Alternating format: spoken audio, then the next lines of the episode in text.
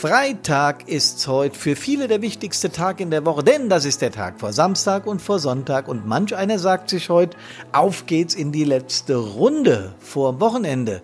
Ich sag Hallo, Servus und Gude.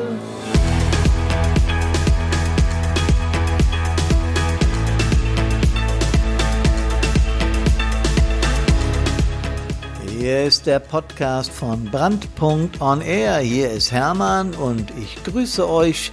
Wie gesagt, so kurz vorm Wochenende. Geil, geil, geil, oder? Ich habe heute das Thema, was bewegt die Feuerwehren? Ähm, elf relevante Themen aus dem Netz.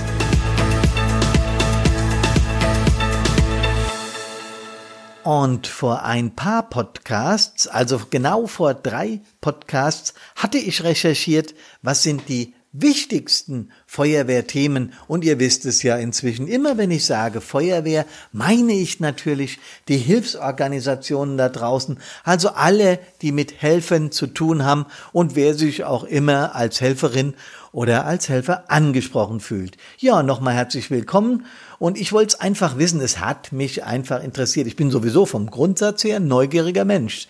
Da habt ihr euch inzwischen ja auch schon dran gewöhnt. Also mir geht's darum, ich komme ja aus dem Feuerwehrbereich und deswegen äh, eruiere ich immer zunächst mal da, was da so abgeht, aber im Prinzip betrifft's alle Hilfsorganisationen. Jo, die Highlights der zehn bewegenden Themen aus dem Feuerwehrbereich habe ich mir heute im Podcast vorgenommen. Fairerweise muss man ja sagen, bewegen bedeutet ja nicht nur das, was Brandpunkt so ausmacht, nämlich das, was mental so los ist, sondern bewegen bedeutet ja auch Körper. Deswegen habe ich im Internet umfangreicher recherchiert, um zu schauen, was bewegt denn die Feuerwehr, die Hilfsorganisation so im Allgemeinen. Ähm, es war so, dass ich zuerst tatsächlich so etwas wie Fitness gefunden habe. Also die erste Aktion, die ich gelesen habe im Internet, war, als ich das gegoogelt habe. Ne? Ich gebe das dann ein, um zu gucken, was schmeißt denn Google raus. Google ist ja im Ranking das führende Instrument auf der Welt. Da gibt's ja, hat's ja extra Wortfindungen. Google mal das und das und das. Wenn du einen vor 20 Jahren äh, gesagt hättest, Google mal, hätte er gesagt, hä, was soll ich tun? Ja, heute ist das ganz normal. Und deswegen war der erste Punkt, der ganz oben im Ranking von Google gestanden hat, als ich eingegeben hat, was bewegt die Hilfsorganisation, auch eine Aktion zur Fitnessförderung in Niedersachsen. Also die Niedersachsen haben da irgendein Programm aufgelegt, wo es um Fitness für Feuerwehrleute geht und das finde ich auch ganz gut. Also finde ich super, dass die sich darum kümmern. Das hat auch mit Sicherheit seinen Sinn. So war auch die Nummer zwei im Ranking. Gemeinsam radeln Landesfeuerwehrverband Niedersachsen. Die nächste, das nächste Highlight, also die Nummer drei, die ich gefunden habe, war Leistungsnachweis für körperliche Fitness für bayerische Feuerwehren. Also hat auch was wieder mit Bewegung zu tun. Ähm, die Nummer vier, was bewegt die Feuerwehren, kam aus Jena, aus dem, aus dem östlichen Teil unserer Republik.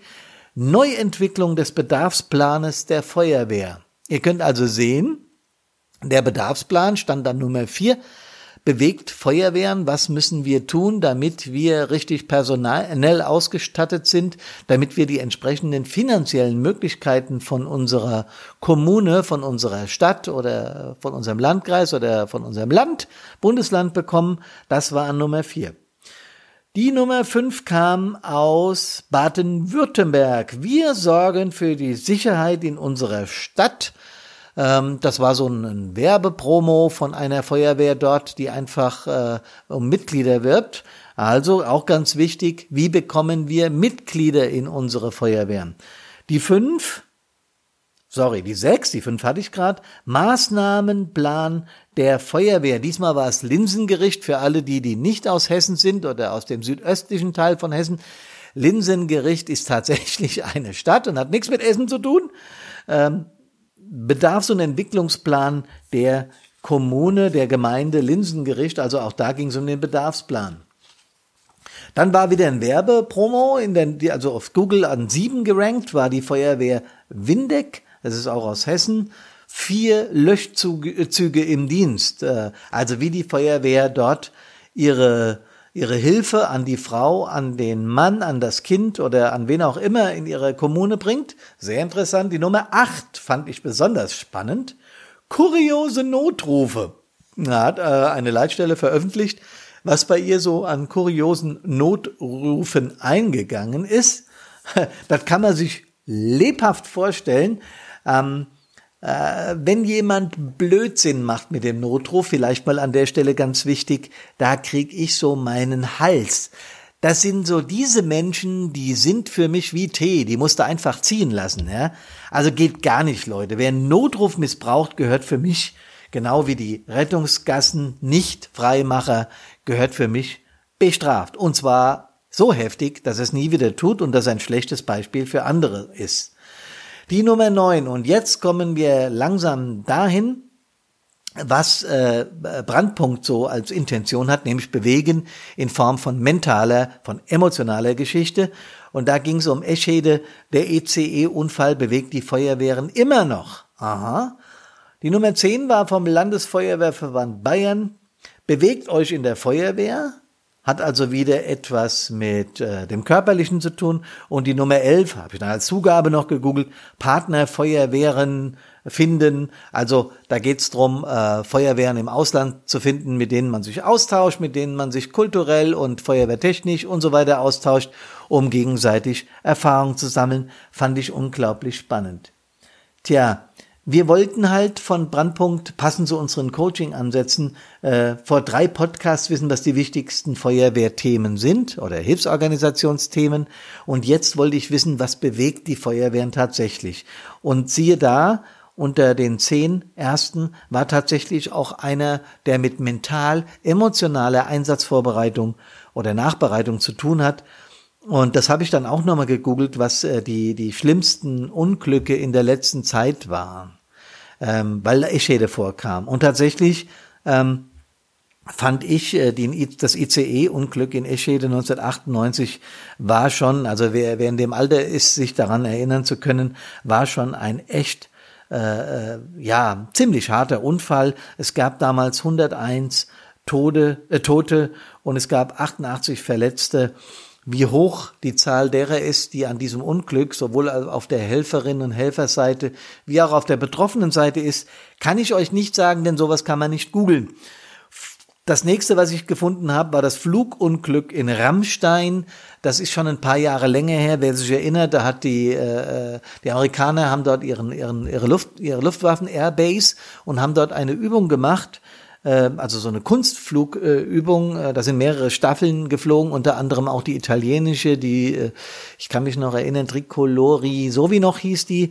Und da äh, sind bei einem bei einer äh, schwierigen Kunstflugnummer ist was schiefgegangen und drei Flugzeuge sind dann ineinander gerast, wobei zwei in den Pulk der, der Zuschauer reingeklatscht sind und in, als Feuerbälle aufgegangen sind. Da gab's leider 70 Tote und über 1000 Verletzte. Wie viel das selig mitgenommen hat, äh, nicht nur die, die in der Umgebung standen, sondern vor allem auch die, die geholfen haben, also die Hunderte von Sanitätern, Notärzten äh, und Feuerwehrleuten, das steht hier auch nicht geschrieben. Dann ist mir als nächstes ins Auge gesprungen auf Google äh, 9-11 Ground Zero, wie man es auch immer nennen mag. Und fast jeder Mensch auf diesem Planeten weiß, wenn man diese paar Worte ausspricht, sofort um was es ging. Die furchtbaren Terroranschläge im Jahr 2001. Äh, wenn du heute einen fragst, wo warst du zu dem Zeitpunkt, ja, weiß er noch genau, wo er sich, also wenn er da schon erwachsen war, natürlich, äh, oder im Erwachsenwerden war, dann weiß er ganz genau, wo er zu diesem Zeitpunkt war. Äh, vier Flugzeuge wurden damals entführt und im, im Akt eines furchtbaren Terroranschlages in das World Trade Center, in das äh, Verteidigungsministerium und auf dem Weg zum Weißen Haus abgestürzt. Also äh, Flugzeuge als Waffen benutzt. Es gab damals 3000 Tote etwa. Es gab 343 getötete Feuerwehrleute, 60 getötete Polizisten, acht Sanitäter, die ums Leben kamen und über 6000 Verletzte. Die Anzahl derer, die äh, selig noch heute an den Folgen dieses Unglücks leiden, weiß ich leider auch nicht. Da gibt es keine Studien zu, auch nicht eine Studie darüber, ähm, wie geschockt und wie gelähmt die Menschen, ja doch, da gibt's wahrscheinlich bestimmt eine Studie drüber, das muss, das muss ich mal in Erfahrung bringen. Das muss ich mal in einem der nächsten Podcaste machen. Also da gibt's bestimmt Studien drüber, wie sich dieses Unglück äh, auf die gesamte Menschheit mental ausgewirkt hat. Denn wie gesagt, jeder weiß genau von diesem Unglück. Ja, und dann gab's noch ein Unglück, äh, das die Menschheit kollektiv betroffen hat, äh, nicht die komplette Menschheit, aber sehr, sehr, sehr, sehr viele Menschen. Das war der Tsunami 2004 äh, in Südostasien und der ist entstanden aufgrund eines Seebebens und ich habe zweimal weiter blättern müssen, um auch wirklich die Zahl, die da stand, begreifen zu können und auch nochmal, um zu überprüfen, ob die stimmt. 230.000 Menschen sind damals ums Leben gekommen. Und wenn ihr das mal auf YouTube äh, als Suchbegriff eingebt, Tsunami 2004, dann seht ihr diese Bilder, wie das Meer über die Mauern in, in, in Japan und wo das überall war, steigt und dort äh, ganz, ganz viele Menschen ums Leben kommen. Ähm, wie viel Verletzte es da gab, ich glaube, diese Zahl wird niemals ermittelt werden. Ich habe äh, versucht, auch das zu googeln, völlig unmöglich. Und wie viele Menschen darunter heute noch leiden, weil sie entweder Verwandte verloren haben, selbst betroffen waren und in, in Lebensgefahr waren, äh, oder aber einfach auch nur als, als Helferinnen und Helfer aus unserem Genre, Feuerwehr, Rettungsdienst, äh, THW, äh, wie das auch immer jetzt in Südostasien heißt, das weiß ich nicht, aber ist auch völlig wurscht, wie viel da noch traumatisiert sind, auch darüber konnte ich nichts finden. Ähm, wie ihr uns von Brandpunkt kennt, werde ich aber da mit der Karina und mit unseren vielen äh, Verbündeten, mit denen wir zusammenarbeiten, am Ball bleiben. Weil es interessiert mich brennend, was solche Unglücke mit den Menschen auf der mentalen, auf der seelischen Ebene anstellen. Und ich bin mir absolut sicher, dass das eine ganze Menge ist. Seht ihr Leute? Und deshalb ist Karina und mein Herzblut in diese Firma eingeflossen und deswegen machen wir es hauptberuflich, weil wir glauben, fest daran glauben, dass sowas mit Menschen eine ganze Menge macht, und zwar nicht unbedingt im positiven Sinne. Deswegen werden wir weiter daran arbeiten. Im Übrigen, schon heute Abend wieder, am Mittwoch war ich äh, hier in einer Kommune, äh, im Stadtteil von Kelkheim, in Kelkheim-Münster und habe dort meinen Vortrag gehalten. Und heute Abend bin ich in Eppenhain. Das ist auch ein Stadtteil von Kelkheim. Die Kelkheimer sind sehr rührig, was Brandpunkt betrifft oder was die mentale Seelenlage von Menschen, die Einsätze fahren betrifft. Und heute Abend werden auch wieder ein paar Angehörige dabei sein. Wir werden dort äh, viel miteinander diskutieren, da bin ich sicher. Ich werde äh, erklären, warum de, die mentale Ein äh, Vorbereitung auf Einsätze so wichtig ist.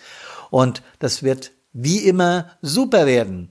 Freut mich, dass ihr zugehört habt. Mir ging es heute wirklich darum, mal aufzuzeigen, dass wir sehr viel Belege darüber haben, wie viele Menschen physisch, also direkt mit einem Unglück äh, in Verbindung stehen und physisch ums Leben kommen oder sich verletzen, äh, was an Seelenverletzungen, also an mentaler, emotionaler Belastung da ist, das wird niemals erfasst, obwohl ich mir bei 9-11 da nicht sicher bin. Es gibt so viele Studien darüber und darüber wird noch zu reden sein und darüber werde ich auch noch reden, da weil mich das brennend interessiert.